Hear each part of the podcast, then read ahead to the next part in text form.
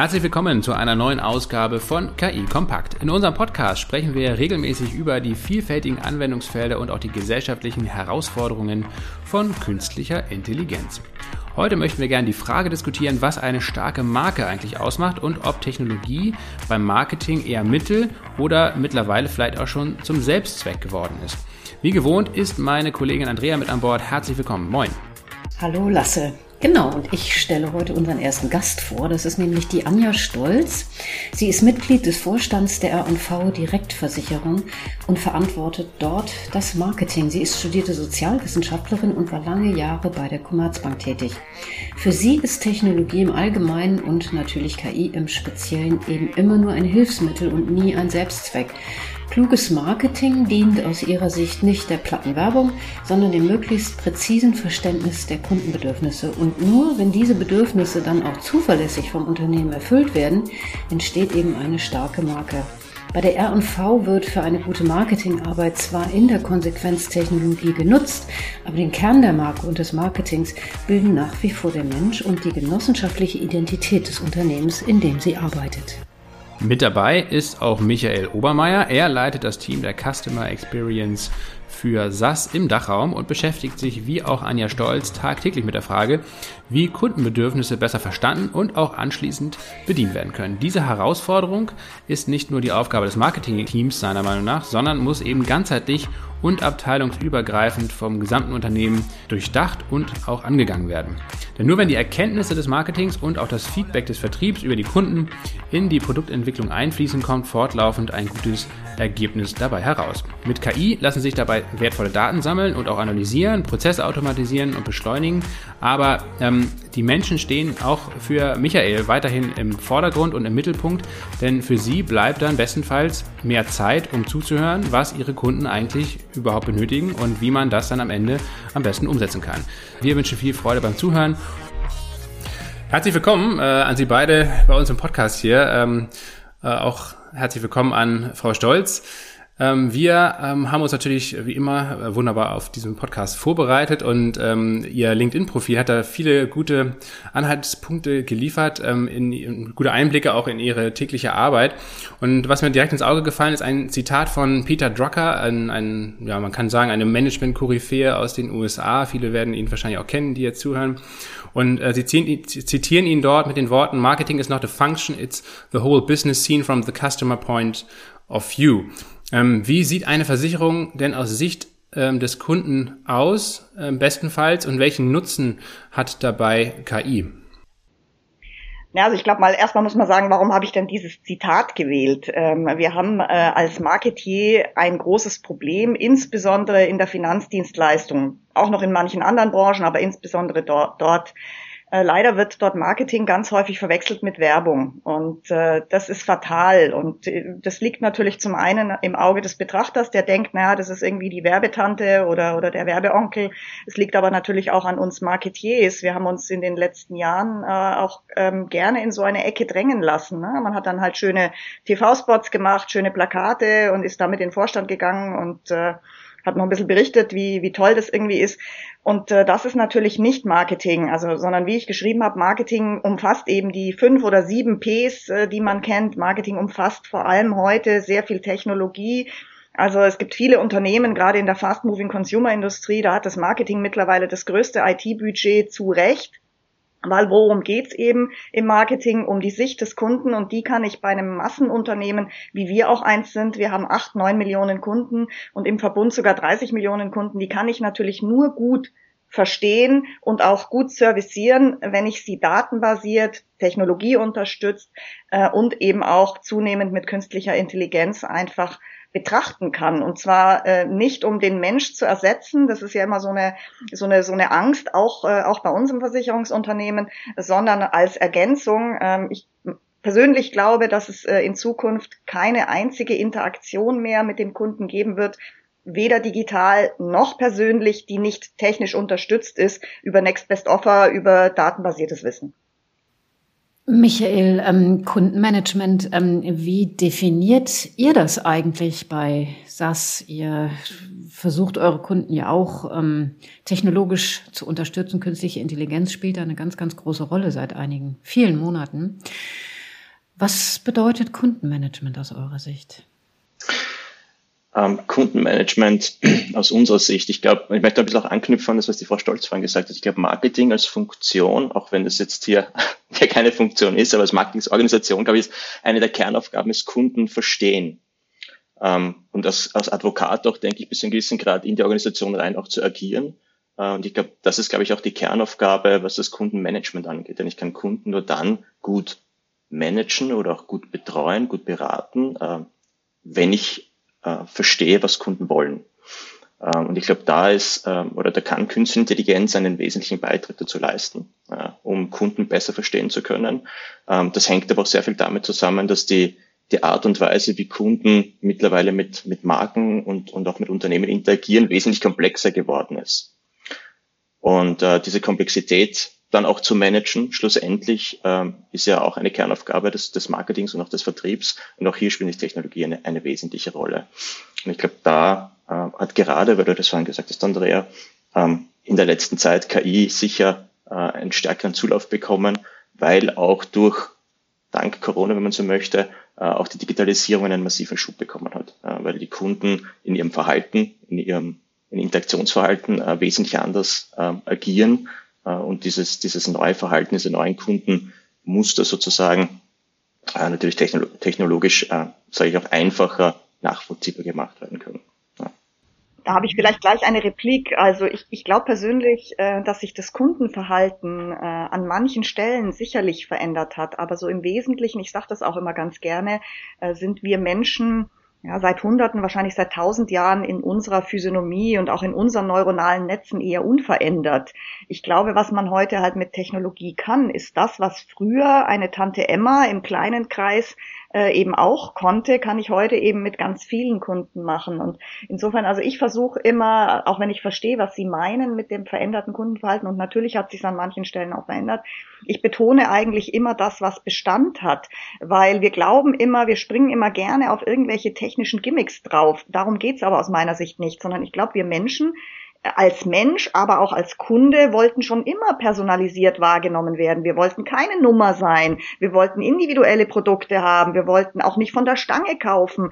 Ähm, wir haben ja alle auch so Grundbedürfnisse wie, ich sage jetzt mal, Status, ähm, äh, Freiheit, äh, Entscheidungen und so weiter und so weiter. Die haben sich auch wenig geändert, aber die kann ich natürlich heute mit Hilfe äh, von solchen äh, technischen Möglichkeiten ganz anders bedienen. Ähm, wohlgemerkt, sie werden aber den Menschen nicht ersetzen, weil müssen Sie mich gleich korrigieren bei SAS. Äh, ich glaube, bis heute ist es der künstlichen Intelligenz nicht gelungen, die tatsächliche Breite von Intelligenz abzudecken. Ne? Also ich, ich sage jetzt mal sowas, was äh, Beurteilungsvermögen angeht, werteorientiertes Urteilen, äh, Empathie, also empathische Intelligenz und so weiter. Ich glaube, das geht nicht, aber es gibt eben bestimmte Dinge, die die Maschine und die künstliche Intelligenz einfach besser kann als unsere Festplatte da oben.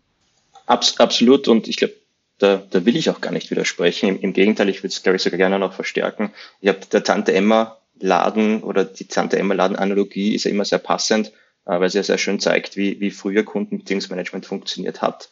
Ähm, ich glaube, das große Thema ist, Technologie schafft diese Skalierbarkeit. Ja? Dass ich es auch als Unternehmen mit vielen Kunden schaffe, trotzdem jede und jeden Einzelnen individuell und personalisiert anzusprechen. Und, und ich bin auch ganz bei Ihnen. Ich glaube, diese, dieses wahrgenommen werden möchten äh, und dieses erkannt werden möchten als Individuum mit all seinen Bedürfnissen, Wünschen und auch Ängsten, ähm, das hat sich in all den Jahren oder vielleicht Jahrtausenden nicht geändert. Ähm, nichtsdestotrotz, glaube ich, ist es die Komplexität äh, und die Masse, die, die sich geändert hat. Und ich glaube, da ist es, wo Technologie unterstützen kann. Am Ende des Tages muss man aber auch sagen, Technologie ist nicht mehr und nicht weniger als ein Enabler. Äh, das heißt, man braucht natürlich irgendwo zuerst einmal ähm, die Empathie, das Verständnis, was brauchen Kunden, was ist ihnen wichtig, was, was brauchen Menschen. Äh, und dann kann ich mit technologischer Hilfe äh, diese Bedürfnisse vielleicht einfacher, schneller und, und auch bequemer lösen oder, oder erfüllen. Ich glaube, das ist das, das Wesentliche, ähm, glaube ich, die wesentliche Botschaft auch irgendwo. Und was das Thema Breite von KI angeht, auch das ist richtig. Ich glaube, ähm, die Leute, die sich mit KI sehr, sehr wenig beschäftigen, haben, glaube ich, eine möglicherweise leicht überzogene Vorstellung davon, was es kann, äh, was es heute schon kann. Und ich glaube, diejenigen, die sich sehr, sehr intensiv mit dem Thema beschäftigen, äh, haben dann oftmals vielleicht das umgekehrte Bild und denken sich, was könnte es schon alles, aber eigentlich kann es nur das. Um das vielleicht konkret zu machen, ich glaube heute, äh, was KI in vielen Unternehmen als Anwendung findet. Ich nenne es immer gern One-Trick-Pony oder dieses Zirkuspferd. Ähm, eine, eine Sache sehr, sehr gut, zum Beispiel, um jetzt beim Versicherungsbereich zu bleiben, ähm, Schadensbewertung. Ja, ich, ich, scanne ein Foto, ich mache ein Foto vom kaputten Auto und die Maschine erkennt in, in Millisekunden den Schaden, kann den Wert ähm, berechnen und kann so hochgradig automatisiert ähm, diesen, diesen Fall abwickeln. Viel besser als jeder Mensch das könnte. Aber es ist halt nur diese eine, diese, ähm, diese eine Fähigkeit. Ähm, und dieses, diese Zusammenhänge erkennen, ja, ich glaube, da, da sind Maschinen noch sehr, sehr weit weg und ich glaube, da braucht es ja noch die Menschen, um dann äh, bestimmte Abhängigkeiten äh, besser noch bewerten zu können. Ja. Also ich glaube, da haben wir noch die Reise aus KI-Sicht äh, noch, noch vor uns. Andrea, du wolltest eine Frage stellen. Diese Frage, die habe ich gerade schon äh, beantwortet bekommen, weil zweimal das Wort Emma gefallen ist. Und wenn ich Emma höre, dann muss ich immer an die Tante denken. Und das hat Frau Stolz und der Michael gerade schon gesagt. Nichtsdestotrotz, ähm, Mensch und Maschine, ähm, geht das denn eigentlich äh, nur getrennt voneinander? Ähm, Frau Stolz, das hörte sich gerade so an. Der Mensch hat andere Bedürfnisse. Ähm, Sie sagten sogar, sprachen sogar von dem Bedürfnis, äh, einen gewissen Status nach außen zu definieren. Wie gehen Sie denn bei Ihren Omnichannel-Aktivitäten ähm, bei der R&V damit um?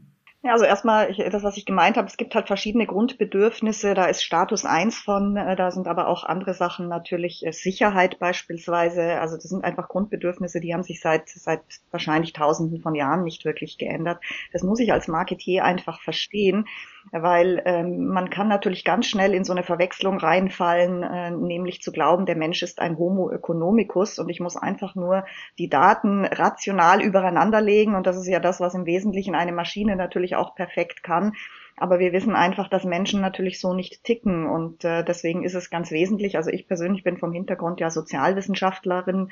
Äh, ich habe mal Ethnologie studiert, auch unter anderem. Also und ganz ehrlich, die Mechanismen in, in Kulturen äh, sind ähm, immer noch so, wie sie auch mal früher waren. Also ich mache jetzt mal ganz krasse Beispiele, sowas wie Pranger, äh, Strafe und so weiter. Sowas gibt es heute auch in anderer Form. Äh, die Likes in Facebook sind auch nur eine Bestätigung, wie sie früher äh, an anderer Stelle im, in, im persönlichen Kontakt waren. Und ich glaube, das geht ganz häufig äh, einfach unter in unserer Welt, wo wir äh, in der Tat, wie Herr Obermeier auch sagt, wo gerade Leute, die sich wenig mit oder weniger mit der Technologie beschäftigen, einfach technologiegläubig geworden sind und äh, glauben, ja, das muss man alles vergessen, das Alte. Also äh, mein, mein Hassspruch ist ehrlicherweise, you have to unlearn what you have learned. Ich halte das für totalen Quatsch. Ich sage das mal in aller Deutlichkeit, weil wenn die Menschheit das getan hätte, dann wäre sie immer noch in der Steinzeit.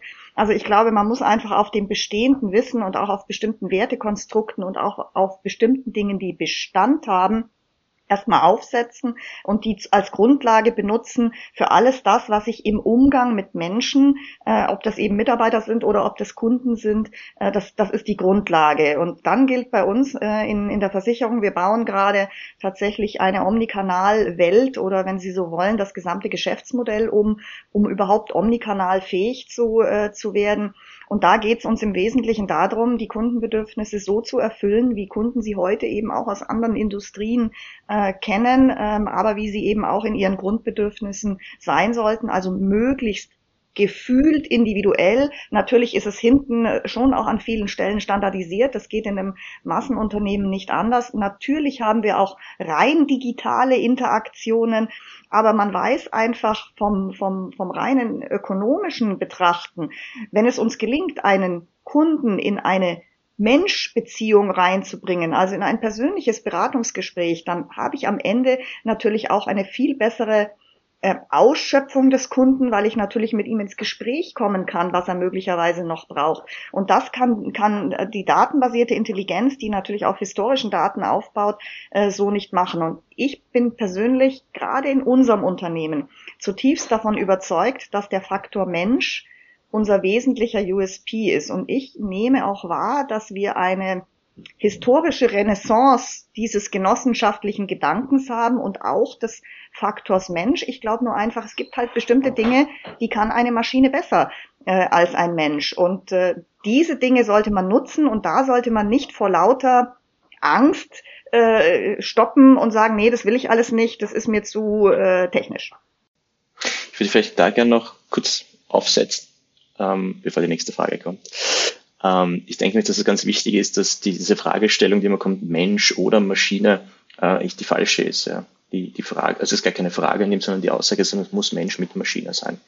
Ich glaube, es ist wichtig, diesen, diesen Dialog zu haben. Und ich denke, das, was die Frau Stolz auch gesagt hat, wenn man in diesen Dialog reinkommt äh, und in diese Beratungssituation reinkommt, ähm, kann man eben aufgrund der menschlichen Intelligenz und der Empathie auch durchaus ähm, äh, für Kunden bessere Lösungen, bessere Ergebnisse erzielen. Nichtsdestotrotz, und ich glaube, das ist schon wesentlich, die Maschine kann im Hintergrund hier sehr wohl unterstützen, denn sie kann Gesprächsanknüpfungspunkte zum Beispiel generieren äh, oder auch Empfehlungen geben, worüber man äh, mit den Kunden sprechen kann basierend auf den Informationen, die man bereits über Kunden hat oder über ähnliche Kunden. Und da kommt dann wiederum natürlich die künstliche Intelligenz ins Spiel, äh, die es erlaubt eben, äh, diese, diese Empfehlungen, diese Handlungsempfehlungen auszusprechen. Und das ist jetzt wichtig, äh, Handlungsempfehlung, das heißt, es liegt dann immer noch aber am Menschen, dann schlussendlich die Entscheidung zu treffen, äh, möchte ich diese Empfehlung aufgreifen, möchte ich die zum, zum Thema machen in meiner, meiner Konversation mit dem Kunden oder nicht. Ähm, und von dem her denke ich, ist das, ähm, ist das Zusammenspiel Mensch und Maschine äh, durchaus noch wichtiger. Ich glaube, im Wesentlichen geht es ja um die Customer Experience. Ne? Also es geht um letztlich das Kundenerlebnis. Und, und wenn ich da so in unsere Industrie oder in unser Unternehmen reinschaue, dann sieht es wie folgt aus. Wir haben, äh, habe es ja schon gesagt, acht Millionen Kunden, dicker Daumen.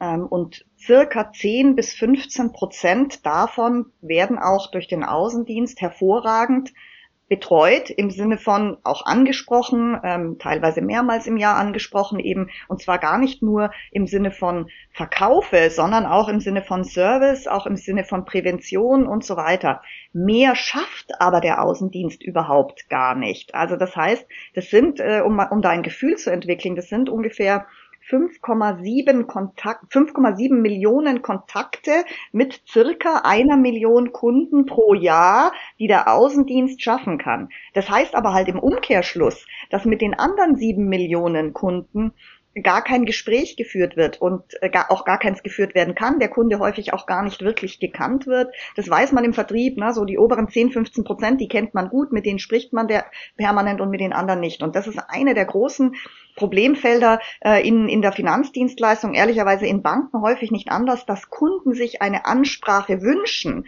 Natürlich keinen Werbespam, ne? das ist nicht das, was ich meine, sondern eine qualifizierte Ansprache, einen qualifizierten Kontakt, an jedem Touchpoint, an dem sie halt sind. Sie wollen auch wissen, wo ihr Schaden steht. Sie wollen wissen, wann ihre Geldauszahlung kommt. Sie wollen vielleicht eine Info bekommen, wenn bei ihnen ein Unwetter droht ähm, und so weiter und so weiter. Und das möglichst natürlich schnell und möglichst convenient und so, wie es ihnen passt. Vielleicht auch außerhalb der normalen eben äh, Geschäftszeiten. Und das sind genau die Funktionen, wo natürlich äh, eine, eine Maschine, also neben äh, den, den Sales- und künstliche Intelligenz-Themen, einfach auch an den Touchpoints in Echtzeit ähm, das Erlebnis des Kunden verbessern kann. Und das ist eins unserer großen Themen neben äh, dem Einsatz von künstlicher Intelligenz an verschiedensten Stellen, ob, wie Sie sagen, in der Schadensabwicklung, ob beim Next Best Offer, ob beim Customer Journey. äh, Thema, sondern es geht wirklich auch um, um sehr simple Customer Experience Punkte bis hin zu Banalitäten, dass ich, wenn ich Geburtstag habe, vielleicht von meiner Versicherung mal was höre. Frau Stolz, ähm, auf mich äh, wirkt das so, als stünden alle Unternehmen, die äh, sehr kundenintensiv sind und damit sehr datenintensiv sind, unter einem Zwang, mit ihren Kunden zu sprechen. Ähm, worüber genau, vielleicht können Sie da mal so ein bisschen aus dem Nähkästchen plaudern. Sie haben ja gerade so ein paar Meta-Beispiele genannt, äh, Meta-Themen genannt. Aber ähm, ist das eigentlich wirklich so, dass die Kunden wirklich angesprochen wollen, äh, angesprochen werden wollen? Oder denkt man das nur als Versicherung? Wir können das auch gerne auf Banken, glaube ich, ähm, übertragen oder sogar auch auf Telekommunikationsunternehmen oder auch meinetwegen auf die Deutsche Bahn sehr klare Antwort. Die Kunden wollen das. Also wir haben sie befragt. Ne? Wir haben natürlich nicht äh, aus dem Bauch mal gesagt, ja, der will doch bestimmt angesprochen werden und bestimmt will er morgen eine Versicherung kaufen. Nein, so ist es natürlich nicht. Also wir sind ja in Deutschland tendenziell ähm, gut versichert. Also im, im Prinzip ist Versicherung natürlich ein, äh, ein, ein Verdrängungswettbewerb oder Verdrängungsmarkt, ähnlich wie im, im, im Banking.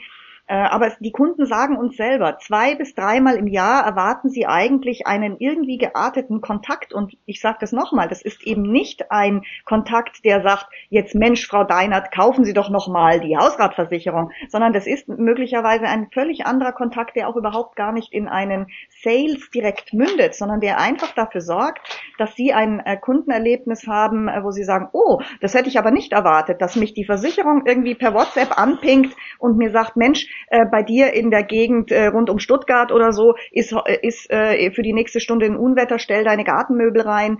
Ähm, das sind einfach nur so ein paar Beispiele, äh, wo ich natürlich was machen kann, auch im Firmenkundenbereich, wo ich natürlich Trends möglicherweise datenbasiert schon sehe oder Veranstaltungen so organisieren kann, dass ich Netzwerke schaffe, weil ich datenbasiert Netzwerke aufgedeckt habe. Also da gibt es einfach unfassbar viele Funktionalitäten, die weit über diese diese einfache Sales-Logik äh, oder auch das Gerücht, äh, die Versicherung will ja da nur was reindrücken, äh, hin, hinweggeht. Ganz im Gegenteil. Ich glaube sogar, wenn wir äh, dieses, äh, dieses Next Best Offer übertreiben im Sinne von Werbespam, dann ist halt die Dialogeinwilligung oder das Werbeopt-in auch rucki wieder weg. Früher habe ich einen Kleber auf meinen Briefkasten gemacht, bitte keine Werbung. Das funktioniert heute in weniger als einer Minute. Da habe ich den Schieberiegler auf die andere Seite geschoben. Wenn wir das missbrauchen, dann wird das nicht funktionieren. Also insofern, da ist der Kunde schon weiterhin am Drücker und äh, das ist auch gut so.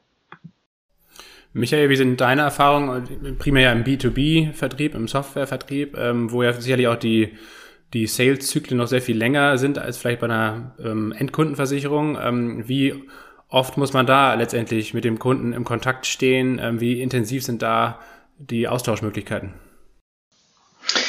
Naja, die erste Antwort ist natürlich, es kommt immer darauf an.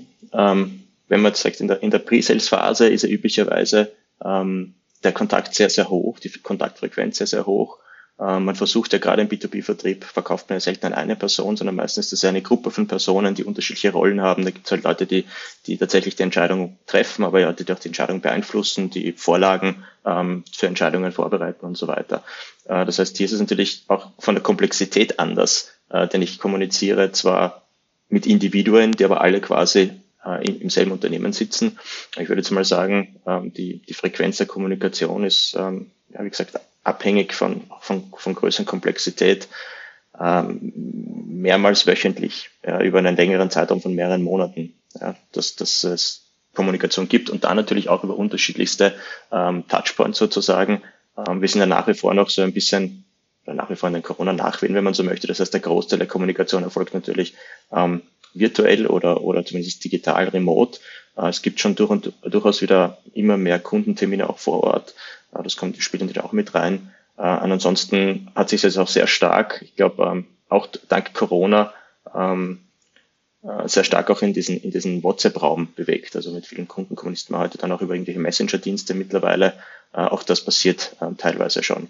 Und dann gibt es natürlich flankierende Maßnahmen, wenn man so möchte. Äh, das Zauberwort hier Account-Based Marketing. Äh, das heißt, wie kann ich hier auch als Marketingorganisation den Vertrieb unterstützen durch, ich glaube, das Wichtige jetzt wieder, das Wort relevante Botschaften äh, zu schicken an die Kunden äh, im, im, im Zuge so eines äh, Verkaufsprozesses, äh, wo man dann auch dediziert vielleicht eine Seite einrichtet, wo Informationen zur Verfügung stehen, Videos zur Verfügung stehen, Thought Leadership, Artikel, was auch immer relevant eben für Kunden sein kann.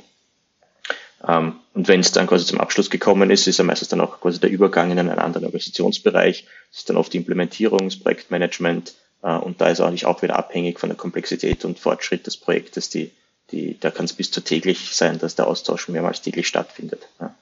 Michael, noch eine kurze Nachfrage. Benutzt ihr eigentlich auch eure eigenen äh, CI-Tools? Natürlich, natürlich tun wir das. Ähm, primär verwenden wir es natürlich äh, für, für unsere E-Mail-Marketing-Aktivitäten, äh, aber natürlich auch im Analytics-Umfeld äh, verwenden wir äh, unsere Applikationen für unterschiedliche ähm, ja, Reportings, ob das jetzt äh, in Richtung Marketing wieder klassisch geht, äh, wie schaut der Lead-Funnel aus, wie schauen unsere Conversion Rates aus, was ist auch die, die, die große Frage ist ja immer, und die kennt die Frau Stolze auch, was ist der Wertbeitrag des Marketings? Ja, wie kann ich das messbar machen? Ähm, da gibt es immer ganz spannende Frameworks. Also ich bin ein großer Fan von Marketing, deswegen unterstütze ich das ja auch. Äh, das heißt, wie, wie kann ich tatsächlich auch messbar machen, äh, welche Opportunities wurden tatsächlich vom Marketing generiert, also klassische Attribution-Thematik, äh, welche Opportunities wurden vom Marketing, wenn das berührt, um es jetzt mal einzudeutschen. Das heißt, das ist bereits ein bestehendes, ähm, ähm, eine Geschäftschance, die aber durch Marketingaktivitäten nochmal zusätzlich ähm, vorangebracht wird. Ähm, und dann gibt es natürlich noch viele, viele andere Reports, die auch sehr stark in den Bereich Customer Success hineingehen. Also auch um zu verstehen, wie erfolgreich sind denn unsere Kunden eigentlich in der Nutzung unserer Produkte. Das ist auch ein wesentliches Thema, gerade in, in der, in der SaaS-Welt, ja, wo ja quasi auch der Kunde ähm, nur für einen bestimmten Zeitraum tatsächlich Kunde ist. Also die Zeiten, wo wir Software verkaufen und dann hinter uns die sinnvoll ist, sind ja schon lange vorbei. Man muss sich ja das vertrauen. Ähm, und der Kunden und auch die, die, die Leute, der Kunden ja quasi tagtäglich verdienen als, als Software, als Serviceanbieter. Und auch da ist es natürlich wichtig, dass Kundenerfolg im Vordergrund steht. Also wie kann ein Kunde quasi nicht nur zufrieden sein, sondern tatsächlich auch wirtschaftlich erfolgreich. Äh, und auch das messen wir natürlich ähm, gemeinsam mit unseren Customer Success Organisationen, um ein paar Beispiele zu nennen. Hm, Frau Stolz, ich möchte noch mal gerne so ein bisschen auf die Besonderheiten der R&V eingehen. Sie haben das eben schon erwähnt, ähm, die Genossenschaft und ähm, vor allen Dingen würde ich da gerne auf die Unterschiede ähm, von der R&V zu anderen Versicherungen, die anders ähm, eine andere Rechtsform haben, aber vielleicht auch, Sie waren ja lange Zeit bei der Commerzbank, also bei einem Unternehmen, das börsennotiert ist sogar. Ähm, wie unterschiedlich geht man da mit Marketing um und, und welche Rolle spielen letztendlich auch Ihre Mitglieder in der Genossenschaft und Ihre genossenschaftliche Historie. Ähm, Sie haben ja gerade schon erwähnt, dass, dass Men der, der Mensch im Vordergrund steht und letztendlich diese genossenschaftliche Idee auch wieder eine Renaissance erfährt. Ähm, trotzdem überlege ich mir oder denke ich mir, dass das ja teilweise auch vielleicht so ein bisschen im Widerspruch steht mit modernen Marketingtechniken ähm, in Sachen Datenschutz oder so. Oder gibt es einen Widerspruch überhaupt und oder ist es gar kein Widerspruch? Nein, also ich würde das erstmal, also ich, ich sehe da keinen Widerspruch. Ähm, äh, ich würde es erstmal gar nicht nur aufs Marketing kaprizieren. Also was man sehr deutlich merkt in, äh, in unserem Unternehmen in der R&V und ich glaube, das gilt auch für andere genossenschaftliche Unternehmen, dass das, was äh, man äh, schön lesen kann auch, äh, nämlich, dass es um das Thema Wir, um das Thema Gemeinschaft, bei uns äh, um das Thema Du bist nicht allein geht, dass das auch faktisch tatsächlich so ist und äh, dass man eben nicht nur über eine kurz über kurzfristiges Gewinn maximierendes Wirtschaften äh, definiert wird, wo man natürlich alle sechs Wochen im Prinzip gefragt wird, passt denn das Quartalsergebnis wieder? Also Sie merken bei uns sehr deutlich äh, das, was man als ich sage mal genossenschaftlichen Kern auch nach außen trägt und was die Idee mal vor 100 Jahren, wir sind vor 100 Jahren gegründet worden, eben auch war. Was einer alleine nicht schafft, das schaffen viele. So, und jetzt sind viele Versicherungsunternehmen natürlich grundsätzlich auf Gemeinschaft ausgerichtet, aber in so einem genossenschaftlichen Unternehmen wie dem unseren spüren sie das, was man neudeutsch Purpose sagt, eben nicht nur in, in der Werbung, und ich sage jetzt mal bewusst, eben nicht nur in der Kommunikation des Marketings, sondern tatsächlich auch faktisch. Die machen einfach ein paar Beispiele. In der Corona-Pandemie sind bei uns Pfleger und Schwestern kostenlos versichert worden. Äh, die Lkw-Fahrer, die ihre Fahrzeuge eine Zeit lang nicht fahren konnten, äh, die haben quasi für die Standzeit nichts bezahlt, obwohl wir das nicht kontrollieren konnten, ob die jetzt gefahren sind oder, oder, oder nicht. Äh, während der schlimmen Flutkatastrophe, von der wir als R&V insofern sehr stark betroffen waren, weil eine ganze Filialdirektion im Prinzip weggeschwommen ist, plus sehr viele Kunden dort auch R&V versichert versichert waren, haben wir eben schon ausbezahlt ähm, beispielsweise, wenn das Auto weg war, ohne dass wir das Auto gefunden haben, also auch im guten Glauben. Äh, und ich könnte jetzt noch x äh, solche Themen weitermachen, aber auch jenseits von Krisensituationen. Wir haben äh, im letzten Jahr 10 Millionen Euro ausgeschüttet an Cashback, also zurückbezahlt äh, an die Gemeinschaft, an unsere Kunden. Äh, wir haben Mitgliedertarife, die höchst attraktiv sind. Also ähm, lange Rede, kurzer Sinn, Sie spüren diesen genossenschaftlichen Purpose, diesen Sinn, diese gesellschaftliche Haltung in jeder Faser äh, des Unternehmens, auch als Mitarbeiter.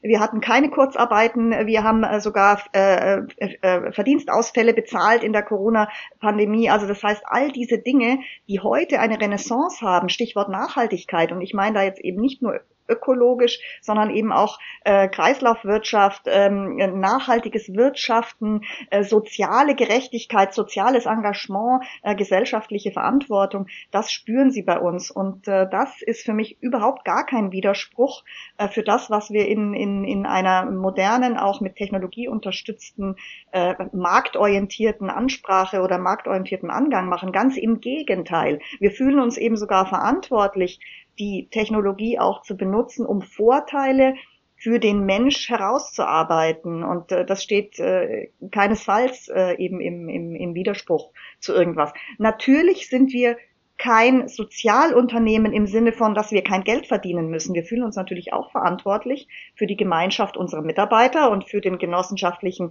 Verbund. Na, das heißt, wir müssen natürlich was erwirtschaften, aber wir machen das eben äh, in einer anderen Art und Weise, als, als man das aus anderen Unternehmen äh, kennt, auch aus anderen Unternehmen kennt, äh, die ich von Ihnen als Berater oder, oder so auch gesehen habe.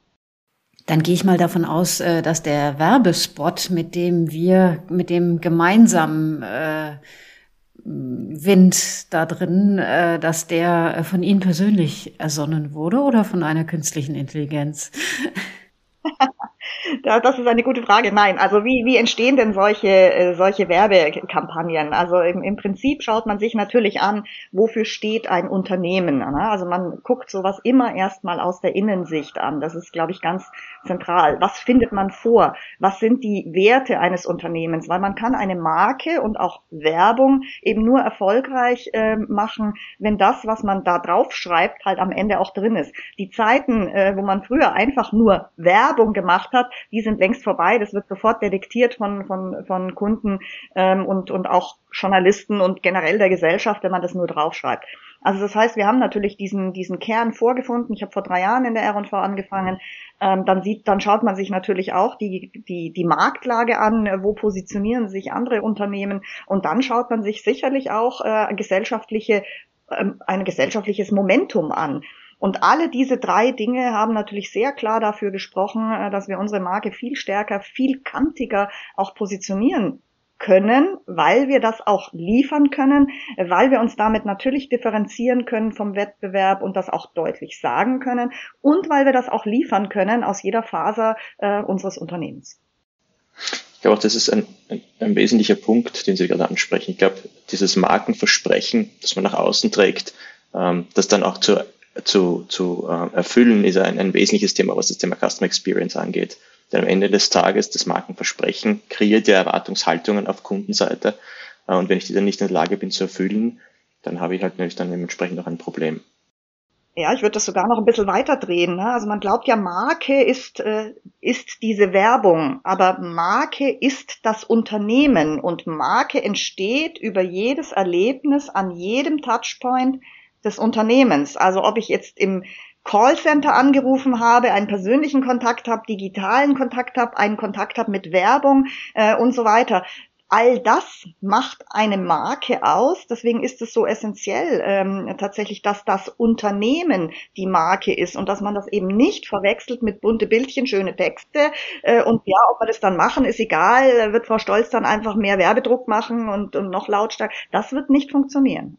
Und das ist bei uns sehr klar. Und das ist übrigens eine der, der Kernbotschaften gewesen, äh, als ich dem Vorstand empfohlen habe, die Marke aufzuladen und auch deutlich äh, anders zu positionieren, äh, dass das nur funktioniert, wenn das gesamte Haus das will und macht. Das ist keine Werbeaktion. Das ist Marketing, marktorientierte Unternehmensführung.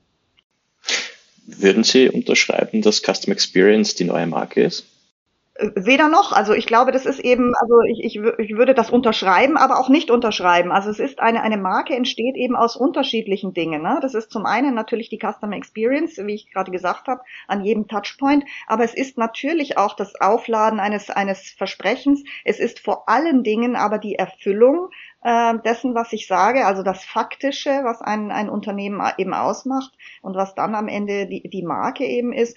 Und auch da, Sie haben es vorher auch so ein bisschen gesagt, ähm, der, der Nachweis von Ökonomie, also ich spreche da auch ganz viel mit, mit unseren Controllern, man weiß und man kann da wirklich reinschauen in, in starke Marken, starke Unternehmen, die sind halt auch ökonomisch erfolgreicher. Also das ist nicht Shishi, es ist nur dann Shishi, wenn ich nur bunte Bildchen mache.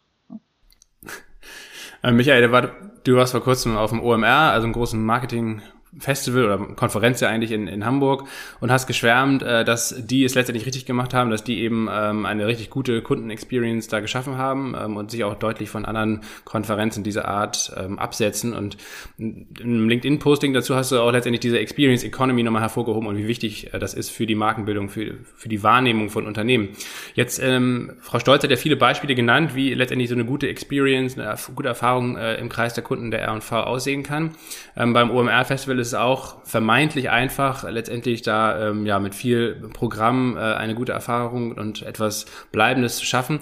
Aber bei einem Softwareunternehmen wie SAS ähm, stelle ich mir das auch sehr kompliziert vor. Wie, wie sieht eine gute Kundenerfahrung dann für einen SAS-Kunden aus oder letztendlich etwas, was man dann unter Experience Economy verstehen kann? Am Ende des Tages glaube ich, dass die, die Herausforderungen gar nicht so unterschiedlich sind, ja, weil am Ende des Tages sind, sind alle Menschen und Menschen kaufen von Menschen und auch wenn wir jetzt quasi einen B2B-Vertrieb haben, ist es trotzdem ein Human-to-Human-Vertrieb ja, oder ein Human-to-Human-Modell am Ende des Tages. Ich glaube, die, auch die, die Erwartungshaltung, die wir als, als B2B-Kunden haben, ist ja auch nicht ein anderer. Ich bin ja kein anderer Michael, äh, wenn ich jetzt ähm, quasi Software-Einkäufer wäre, als wenn ich jetzt ähm, ja, auf, auf Amazon einkaufe irgendwo. Also ich glaube, die, die wesentlichen Elemente für eine gute Custom Experience äh, sind sicherlich, ähm, das haben wir jetzt auch schon öfter heute gehört, diese hochpersonalisierte und vor allem sehr relevante Ansprache. Das heißt, Relevanz ist auch irgendwo, äh, hängt sehr stark davon ab, ist dieses Thema für mich grundsätzlich interessant und ist es quasi jetzt in diesem Moment, also das Timing ist, ist, ist sehr wichtig, äh, wichtig äh, äh, interessant und relevant. Äh, das Zweite ist aus meiner Sicht, und das ist, glaube ich, ähm, sehr stark jetzt auch wieder durch Digitalisierung getrieben, vor allem auf der Konsumentenseite, diese, diese nahtlosen, konsistenten Erlebnisse, die man hat über alle Kanäle hinweg. Äh, es gibt Studien von McKinsey, dass ähm, äh, der B2B-Käufer zwischen 10 und 15 unterschiedliche Kanäle im Schnitt verwendet, um mit seinen Lieferanten in Kontakt zu treten. Und es gibt auch hier mittlerweile ja schon auch in den klassischen ähm, Industrien wie, wie Stahl beispielsweise ähm, hochgradig ähm, digitalisierte äh, E-Commerce-Plattformen. Das heißt, ich muss heute gar nicht mehr mit einem Verkäufer in Kontakt treten, wenn ich, wenn ich Stahl bestellen möchte, um das ein Beispiel zu nennen. Ich komme jetzt auch gleich auf uns zurück, aber um ein bisschen das, ein Setting äh, zu bringen. Ich glaube, ein anderes wesentliches Thema ist dann sicher auch das, das ganze Thema ähm, ähm, Verfügbarkeit im Sinne von Echtzeit. Es muss jederzeit und überall Information oder auch ein Service verfügbar sein. Äh, und was die Kunden sich auch erwarten, ist natürlich eine gewisse Transparenz und die Sicherheit im Umgang mit Daten. Das sind so, glaube ich, Kernelemente, die irgendwo, äh, glaube ich, glaube ich, wichtig sind. Äh, und ich glaube auch wir als, als Unternehmen sind durchaus in der Lage, all diese diese, diese Anforderungen, die an uns gestellt werden, in diesem Zusammenhang äh, zu erfüllen. Äh, und es ist auch im Grunde unser Anspruch, dass wir auch unseren Kunden äh, nur Informationen zukommen lassen wollen, die für sie relevant sind äh, und die für sie äh, tatsächlich auch hochpersonalisiert sind. Äh, und auch die Möglichkeit, auf, auf unsere Ressourcen und auf unsere Mitarbeiter zuzugreifen, vielleicht jetzt nicht jederzeit und überall, das muss man fairerweise auch sagen, aus vielleicht den Support, äh, aber sind wir durchaus auch in der Lage, hier sehr zeitnah ähm, auf unsere Kunden auch sehr hoch individuell einzugehen. Ich glaube, als, als Softwareunternehmen jetzt im konkreten Fall, um das noch ein bisschen runterzubrechen, äh, ist, glaube ich, ein, äh, sind zwei Themen noch ganz wichtig. Ähm, dadurch, dass es so viele unterschiedliche Touchpoints gibt und auch so viele unterschiedliche Ansprechpartner, ähm, dass hier ein, ein, ein, ein extrem guter Informationsfluss auch herrscht. Ja. Weil als Privatkunde hast du mir ja nichts mehr, als am Contact Center anzurufen und dort seine Lebensgeschichte nochmal erklären zu müssen, obwohl er eh schon alles im System drinnen stehen sollte. Ja. Und ich glaube, selbes gilt natürlich auch ähm, im, im B2B-Umfeld. Ähm, ich möchte auch hier nicht den Leuten x-mal dieselbe Story erzählen. Das sollte eigentlich im CM-System oder wo auch immer vorrätig sein, die Information und entsprechend klar sein. Ich glaube, das andere ist, und das habe ich auch schon mal kurz erwähnt, das Thema Kundenerfolg. Ähm, sowohl das Onboarding, das heißt, das bei Neukunden, wie kriege ich die dazu, die Software gut und richtig zu nutzen, wie kann ich sie langfristig erfolgreich machen, ist, glaube ich, ein, ein wesentlicher Baustein für eine gute Custom Experience. Und dann die Begleitung äh, im Projekt, sowohl in der Umsetzung, aber auch dann im Betrieb, äh, Kunden zur Seite zu stehen, coachend, beratend, je nachdem, wie die Interaktion auch gewünscht ist, äh, um hier langfristig erfolgreich zu sein. Das sind so, denke ich, die Dinge, die wir hoffentlich richtig tun. Die Frau Stolz wird das, ähm, hoffe ich jetzt auch bestätigen, dass das so ist. Äh, ja, absolut, was das Thema Customer Experience angeht, äh, also Stichwort die Kundeninteraktionssteuerung, die Ansprache, die Personalisierung, ähm, äh, da sind wir komplett beieinander. Ich weiß jetzt auch, warum ich vorher gerade nicht sofort bestätigt habe, dass Marke Custom Experience ist, weil das eben nicht ausreicht. Ne? Also natürlich ist es ganz zentral, dass diese Erfahrung mit dem Unternehmen und auch die Steuerung der Kundeninteraktion genauso ist, wie Sie das beschrieben haben. Aber warum habe ich das äh, nicht bestätigt? Jetzt ist mir das klar, weil äh, äh, für mich die Marke natürlich auch das gesamte Geschäftsmodell umfasst. Also auch schon alleine die, äh, die Entwicklung äh, der richtigen Angebote. Ne? Also sehr viel früher eben beginnt äh, dort schon das, was Kunden heute von uns erwarten. Also in unserer Omnikanalstrategie äh, haben wir das umfasst tatsächlich mit, mit verschiedenen Kapiteln. Und ein Kapitel äh, dieser Omnikanalstrategie ist eben auch, dass äh, die Produkte schon so entwickelt werden müssen, äh, dass sie aus der Kundensicht passen. Und jetzt wird man sagen, ja, das hat man doch immer schon so gemacht. Nein, das hat man halt gerade in der Finanzdienstleistung häufig nicht so gemacht, sondern ganz häufig ist in der Vergangenheit, äh, das äh, sind das ja häufig sehr äh, produktzentrierte Unternehmen, das ich sage jetzt mal deutsche Ingenieursdenke, äh, na, also da wird was entwickelt im, im, im, im Kämmerchen, äh, in, in der Versicherung, ähm, natürlich aus, aus irgendwie einer Mathematik, aus, aus dem Aktuariat raus. Und es passt auch alles natürlich rein rechnerisch, aber ob es zum Kunden passt, ob es flexibel genug ist, äh, das sind halt Dinge, da hat man sich äh, weniger damit äh, beschäftigt, sondern man hat äh, das im Prinzip aus einer Innensicht äh, im Wesentlichen gestaltet. Und ich glaube, das ist für eine Marke und für ein, äh, für ein kundenorientiertes Unternehmen, wirklich kundenorientiertes Unternehmen ganz zentral. Und auch das kann ich natürlich datenbasiert machen. Vom Pricing her, vom, vom, von den Erwartungen her, von der Flexibilisierung her kann ich da natürlich auch vom Kunden her lernen ähm, und auch immer besser werden. Und ich glaube, das war mein zentraler Punkt, weil das Wort Customer Experience, also ich würde das persönlich wieder weiter fassen, aber wenn man in die Literatur wieder reinschaut, ist es wieder nur vorne, vorne das Erlebnis, ne? Und häufig wird es auch noch verwechselt mit UX, ne? Also Hauptsache vorne fühlt sich irgendwie bequem an. Und ich sage halt, nee, das gesamte Unternehmen muss schon danach ticken, äh, das gesamte Geschäftsmodell ähm, muss, äh, muss so ausgerichtet sein, dass eben die Marke äh, tatsächlich äh, die ist, äh, die sie vorne dann auch in der, in der Kommunikation äh, verspricht zu sein. Ne? Ich habe äh, eine Schlussfrage an äh, beide. Ähm, ich habe gestern tatsächlich, äh, ich gebe das jetzt mal offen zu, meinen Telekommunikationsvertrag gekündigt, telefonisch. Und ähm, da wurde ich dann telefonisch. gefragt. Ja, das ist tatsächlich telefonisch. Ähm, da, da, da drohte mir dann ein Gespräch und ähm, ich bin, das muss ich auch offen zugeben, eine sehr skeptische Kundin bei allem. Äh, ich mag dieses äh, Omni-Channel äh, angehen eigentlich gar nicht. Ähm, und ich habe das dann eben in dem Telefongespräch auch gesagt, dass ich da jetzt gar nicht weiter drüber sprechen möchte. Meine Frage wäre, alle Unternehmen, ob Versicherungen, Telekommunikation, Banken, die Branchen habe ich eben schon mal genannt, ähm, versuchen ja durch Technologie ihre Kunden glücklich zu machen.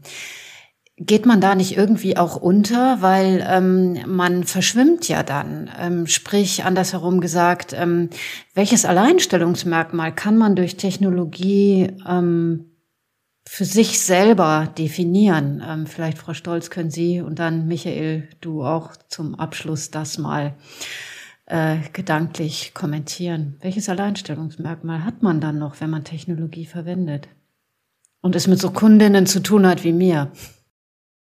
Also ich würde das tatsächlich mal ganz radikal beantworten wollen. Gar keins. Die Technologie ist kein Differenzierungsfaktor, weil sie kopierbar ist ähm, sondern das Alleinstellungsmerkmal muss aus dem Geschäftsmodell entstehen. Bei uns in der Versicherung ist es unser Purpose, das Thema Mitgliedschaft, das Thema genossenschaftliche DNA und das Thema Technologie enabled uns darin besser zu werden und das besser zu transportieren. Die Technologie wird kein USP sein. Das ist aber leider ganz häufig die Verwechslung, häufig, ich sage das immer ein bisschen bösartig, auch bei unseren IT-Kollegen, wackelt der Schwanz mit dem Hund. Ne? Also man glaubt vor lauter Technologie, das ist der Differenzierungsfaktor, so liest man es auch überall, äh, man muss das irgendwie machen, aber das ist halt kopierbar, früher oder später, also das heißt, der USP muss woanders liegen, im Geschäftsmodell. Was soll ich da jetzt noch sagen? Es stimmt natürlich. Also am, am, Ende des Tages kochen alle mit Wasser, das muss man fairerweise auch sagen, technologisch gesprochen. Ähm, auch wenn es dann dort natürlich auch Differenzierungen gibt. Aber am Ende des Tages geht es darum, wie stelle ich mich als Unternehmen auf, ja? wie, wie positioniere ich mich, was ist mein Versprechen an die Kunden und die Technologie kann mir dabei helfen, das äh, Versprechen einzulösen. Das kann mir auch im, im Weg umgehen, wie es offensichtlich in deinem Fall da, äh, war, Andrea. Denn hätte dieses Unternehmen möglicherweise unsere Lösung eingesetzt, dann wäre unter Umständen mit einem vernünftigen Churn Prediction Modell ähm, sehr früh schon aufgefallen, dass du möglicherweise unglücklich bist oder dass sich dein Telefonieverhalten dermaßen geändert hat, dass möglicherweise ein anderer Tarif besser wäre. Ähm, also die Technologie hätte hier in deinem speziellen Das Fall, ist ein Unternehmen, was tatsächlich SaaS einsetzt. Ja, da müssen wir, glaube ich, mit dem Unternehmen mal äh, uns genauer austauschen, warum das so ist. Aber ich denke, Technologie hätte hier den Unterschied machen können, äh, aber tatsächlich ähm, ja, ist es schon so, wie die Frau Stolz sagt. Ja. Wir müssen leider zum Abschluss kommen. Ich bedanke mich ganz herzlich bei Ihnen beiden ähm, für das aufschlussreiche Gespräch. Wir haben, glaube ich, viel gelernt über Marketing, was Marketing heutzutage ist, viel mehr als platte Werbung, was Technologie kann, was es aber auch nicht kann. Äh, und dass es, wie gesagt, auf ganz viele verschiedene Aspekte ankommt, um am Ende dann letztendlich äh, den Kunden, die Kundin äh, zufriedenzustellen und auch lange an sich zu binden und das Unternehmen eben gut zu positionieren. Ähm, von daher, ja, sehr vielseitig und ähm, herzlichen Dank an den Erfahrungsaustausch und Ihnen weiterhin natürlich alles Gute bei der ja, hoffentlich erfolgreichen Marketingarbeit. Dankeschön. Ja, vielen Dank. Das war es für diese Woche mit KI Kompakt. Herzlichen Dank fürs Zuhören.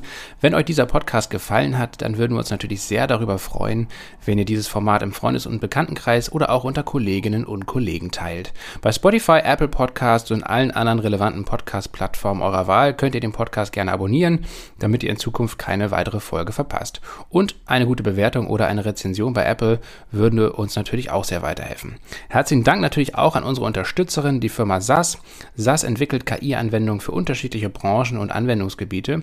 Und alle weiteren Informationen zum Podcast und natürlich auch zu den Produkten und Services von SAS findet ihr auf sas.de slash ki-kompakt Podcast oder in den Show Notes. Wir freuen uns auf die nächste Ausgabe in der kommenden Woche und wünschen euch bis dahin alles Gute. Ciao.